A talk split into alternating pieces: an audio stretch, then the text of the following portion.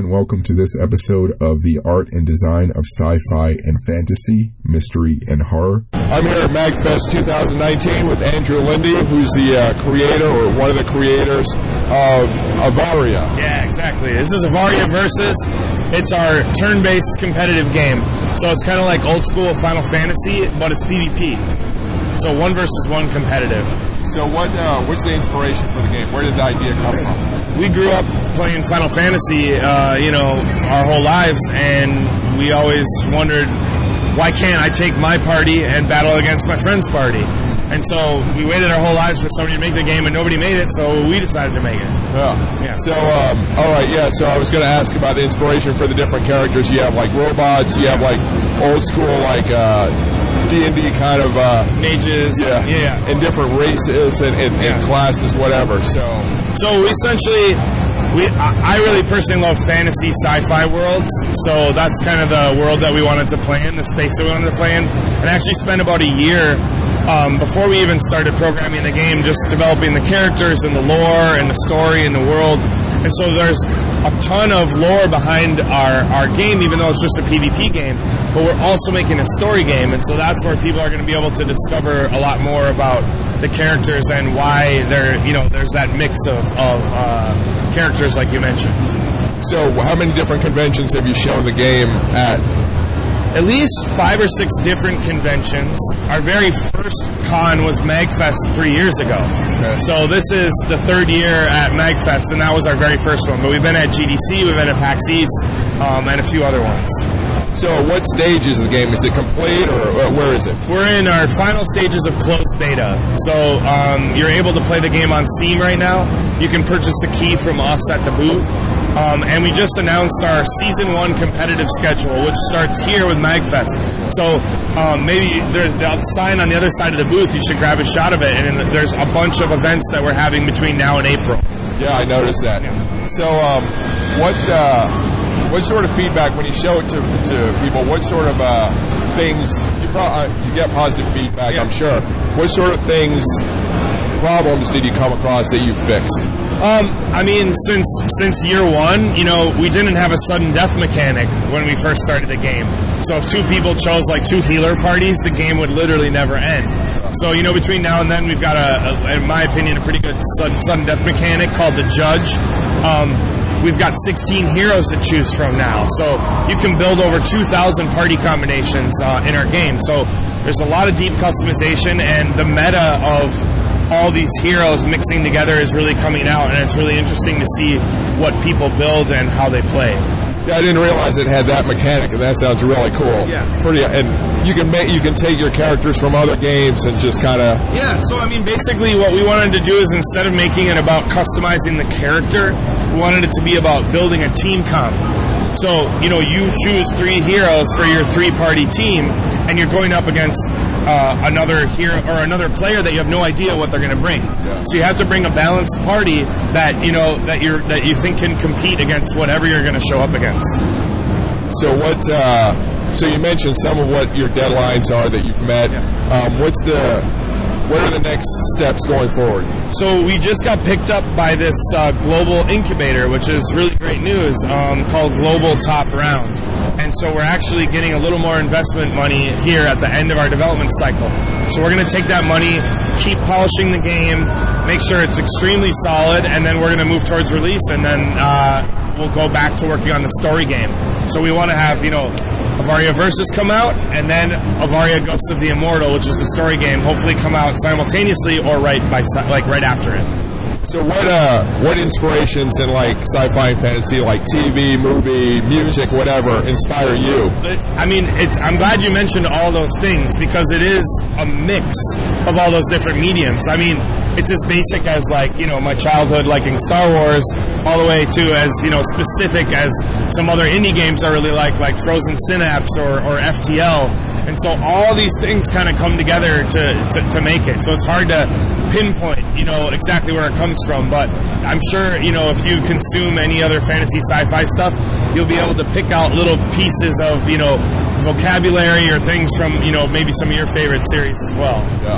So what about um, sort of the sound effects, music, the actual uh, design of the game? Like, How did you come up with that? Like, was it just, hey, that looks cool, or was there some something focused? Well, to answer about sound design specifically, I always wanted our UI sounds to resemble a casino. So I wanted, if the game was like playing in the background, I don't know if you can kind of hear it. It kind of sounds like slot machines and little beeps and jingles and stuff. And I just figure psychologically that kind of just gets people like you know into it. So like for example, that had a very specific reference, but we have a great, uh, awesome composer named uh, Laser Wolf is his name. So he he he did a great job with the soundtrack. And then our you, know my my co game designer and um, audio director uh, Jake Wagner also is doing a really good job of, of just giving everything kind of a, a, a cohesive sci-fi flavor. Yeah. So, um, what about the uh, tools that you use to develop the game? What what you use as far as all the components? So this is Unity 3D um, is what we're building it in. So um, that's really we, we chose that so we would be able to hopefully port to consoles after we finish our Steam version. Um, we we use uh, uh, we have online networking and we use a tool called GameSparks, which was acquired by Amazon maybe a year or so ago, um, and that handles all of our networking. And other than that, you know, we use we use a lot of stock stuff. You know, like we, we, we buy assets on the asset store, and we use sound libraries, and so you know we we you can spend a lot of money creating original assets, or in our opinion, you can take some pre-made ones, and if you use them creatively and you put them together, it looks like something new and it looks like your own work. And I'm not saying we're trying to hide the fact that we're using assets. I'm just saying some people are like a, a comment we get a lot is, "Oh, this is Unity," and we're like, "Yeah, this is Unity." You know, like you. I mean, we have a great lead developer, Snow Hydra, who also makes the game Zarvot here. So I mean, he's a wizard at making Unity look better than it should, maybe. But you know, so I don't know if that answered your question, but you know, that's that, that's some of the tools we use.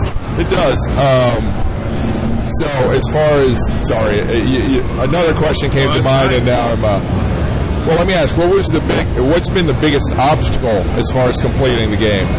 I mean, just indie development. You know, we, we all we all have to have our own jobs and try to support ourselves while we're working on this.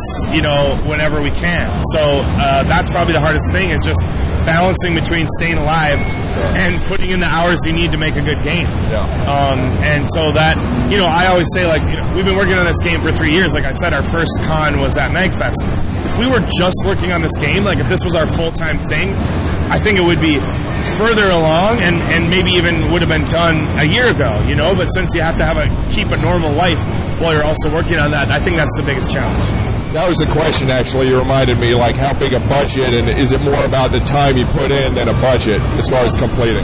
It's a, it's it's both.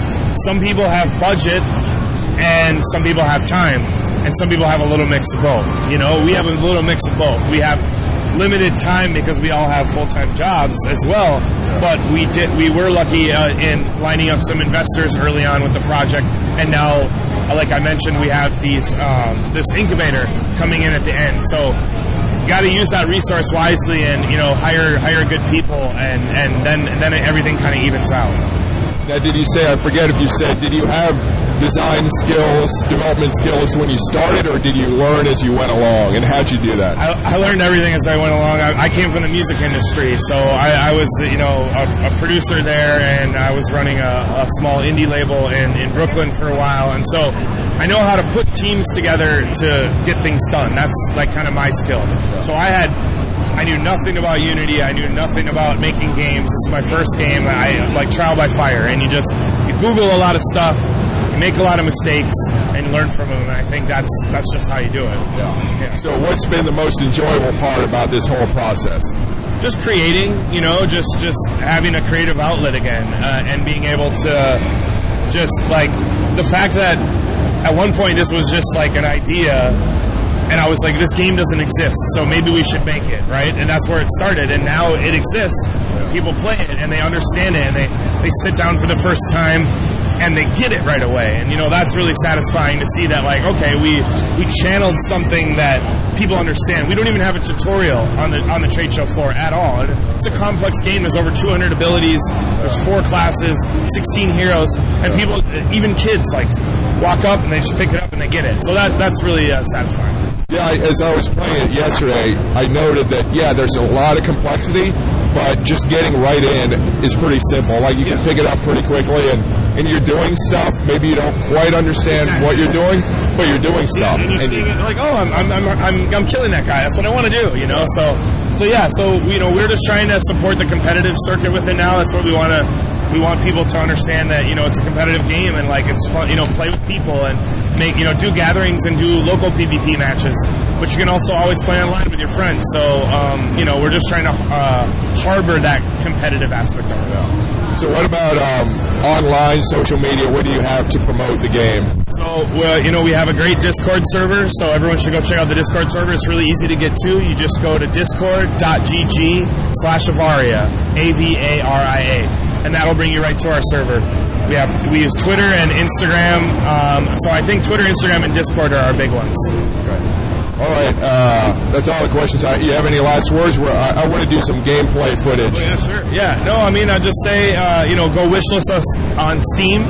That's the biggest thing you can do to help us out right now is get those wish lists going and join our Discord. And if you're really antsy for a key, I'll find a way to get you one. All right, cool. Thank you. Yeah, thanks. Yeah. Thanks. Okay, we're doing some uh, game footage of Avaria. So tell me what's going on here. So this is a local PvP match. Um, you know, you can play our game uh, local split screen, or you can play online. So right now, these two guys just started a match, and so they're uh, starting with their opening moves, and they're going to progress through the battle. So it's you know since it's turn based, it's uh, they're, they're choosing their different abilities and they're going to do their attack when when the attack phase starts. Exactly. So there's two phases, essentially input phase and then a result phase that we call. So um, players input their moves simultaneously, and then the result phase plays out. So basically, every uh, hero has a speed stat, and the speed stat determines the order and which they uh, act in the result phase. And if there's a speed tie, whoever inputted that move faster breaks that tie. That's pretty cool. So what about as I was playing? I, one thing I didn't understand Uh-huh. was the mana, like the different uh, Attack mana effects and all that. So tell me about that. So um, there's two output stats and two, you know, receiving stats. So there's strength and mana, which are output statistics, and then there's um, vitality and spirit for receiving. So, for example, um, mages use mana whether they're using damage or healing, and that goes against the spirit stat. So, if you have a higher spirit, you're gonna you're gonna receive a better heal from a mage, but you're also gonna be better at defending mana damage, if that makes sense. So, Yeah. you know, spirit will make heals better, and it'll defend you against mana damage. Mana soldiers, which are one of our classes, they use hybrid damage, which is a mix between strength and mana. Okay. And then Eonis, which is another one of our class, just use strength. So it's really quite simple. At the end of the day, there's just you know two offensive, you know, two sort of output stats and two defensive stats, and that's how every interaction is uh, calculated. And I guess as uh, as you fight, um, some of your ability scores can go up during the match. Yep. So um, if you notice, uh, every character has a little number next to them. That's their focus level, and that's our in-game um, leveling mechanic. And so every time a character, oh, out. oh, that's weird. I uh, deleted a whole bunch of. Uh, yeah, that's weird.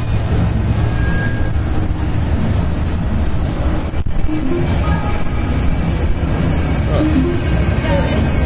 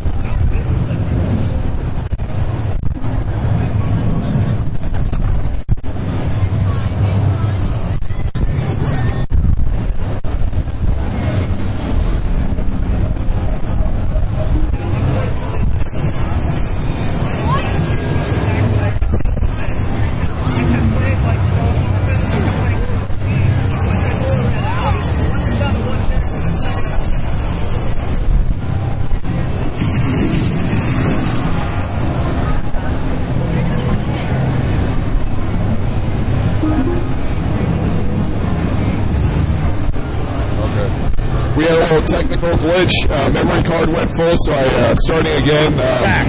We're back. Uh, we're part, so I guess we're further on in the same battle we were Yeah, watching. yeah. Now we're getting pretty pretty close to the end of the match. So uh, once characters reach uh, focus level five, they unlock their focus burn, which is their ultimate ability. So you can see the player on the right has a, a, a, a, he- a healthy stack of buffs. Um, that was dropped by Casper's um, focus burn. So the the player on the left is really in a tight spot, losing health, and has got to see some recovery here. They're gonna ooh, there it is. There's the first blood and a double kill. Oh, So player one is in some trouble right now. Um, but yeah, so there's a lot of different strategies, and um, the, each match, you know, on average takes between seven to ten minutes, and they kind of end in this fiery blaze of uh, focus burns and our sudden death mechanic, which is called the Judge. So what's the uh, that background, that space background? Like, uh, what's the storyline So, there? It's kind of funny. There's totally art missing right now. There's a glitch. I don't know what it is, but there's there's a 2D uh, hand painted background that you can't see. So the space background is just supposed to be the skybox. It's only supposed to see that in the sky. There's actually a wall and a beam of light that should be emanating from the back, and we're, we're actually presently in the structure, which is the home of the Eonis, which is one of the two races on on Avaria. Oh, okay. So scene missing, you know, right now. Oh, okay. So now, do people can they create characters that, as they level up, can they move them on to other games? No, so we, we, we want the game to be fair uh, all the time. So, you know, your leveling up is only within the battle. Every character starts back at level one every match. So we didn't want a game where people could, you know, stay home and, and grind and, and get their characters super strong and then just come on and win all the time. We wanted it to be fair. Next? Yeah, try it out. Yeah, it's cool It's game. turn based, don't worry. It, it, it won't be too scary.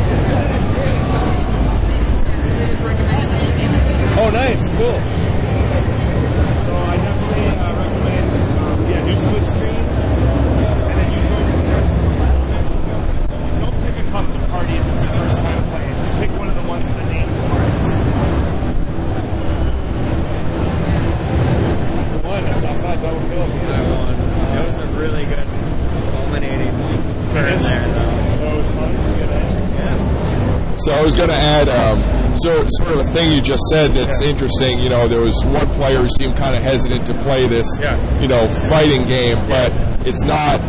It's not a game where you have to like constantly button push. Yeah. You're like creating an effect, and you can think about it. Yeah, it's it's you know, I think a lot of people's reaction to turn-based games is, I think a lot of people think I don't like turn-based games or, or I don't play turn-based games, but we really tried our best to make the game feel kind of intense and and um, actiony, even though it's turn-based. So it's kind of right in the middle. It's not it's definitely not a twitchy game. You don't have to be really fast. But you do have to think on your feet, and you have to have a good understanding of the characters and really the enemy party you know, understanding who you're fighting is almost almost more important than knowing who you are on your team. Yeah.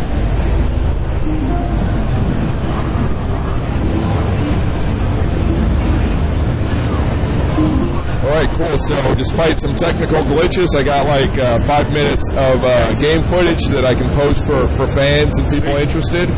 So, yeah, thanks again for taking time of and course. Thanks, explaining man. it. Yeah, thanks. Uh, Thank you for listening. Don't forget to visit crisalvarez.com or theartofsciencefiction.com for more great interviews, photos, and articles. Your visits help support this podcast. Please remember that my first name, Cris, does not have an H in it. One of the best ways to provide feedback for this podcast is to rate me on iTunes. Please give me a good rating if you liked it, or feel free to give me a bad rating if you didn't. I'll use that feedback to make this a better podcast. You can also follow me on Instagram under Cris Alvarez Sci-Fi, on Facebook under Cris Alvarez WLC, on YouTube under Cris Alvarez WLC, and on Twitter under Cris Alvarez WLC. Thanks for listening and keep imagining the future.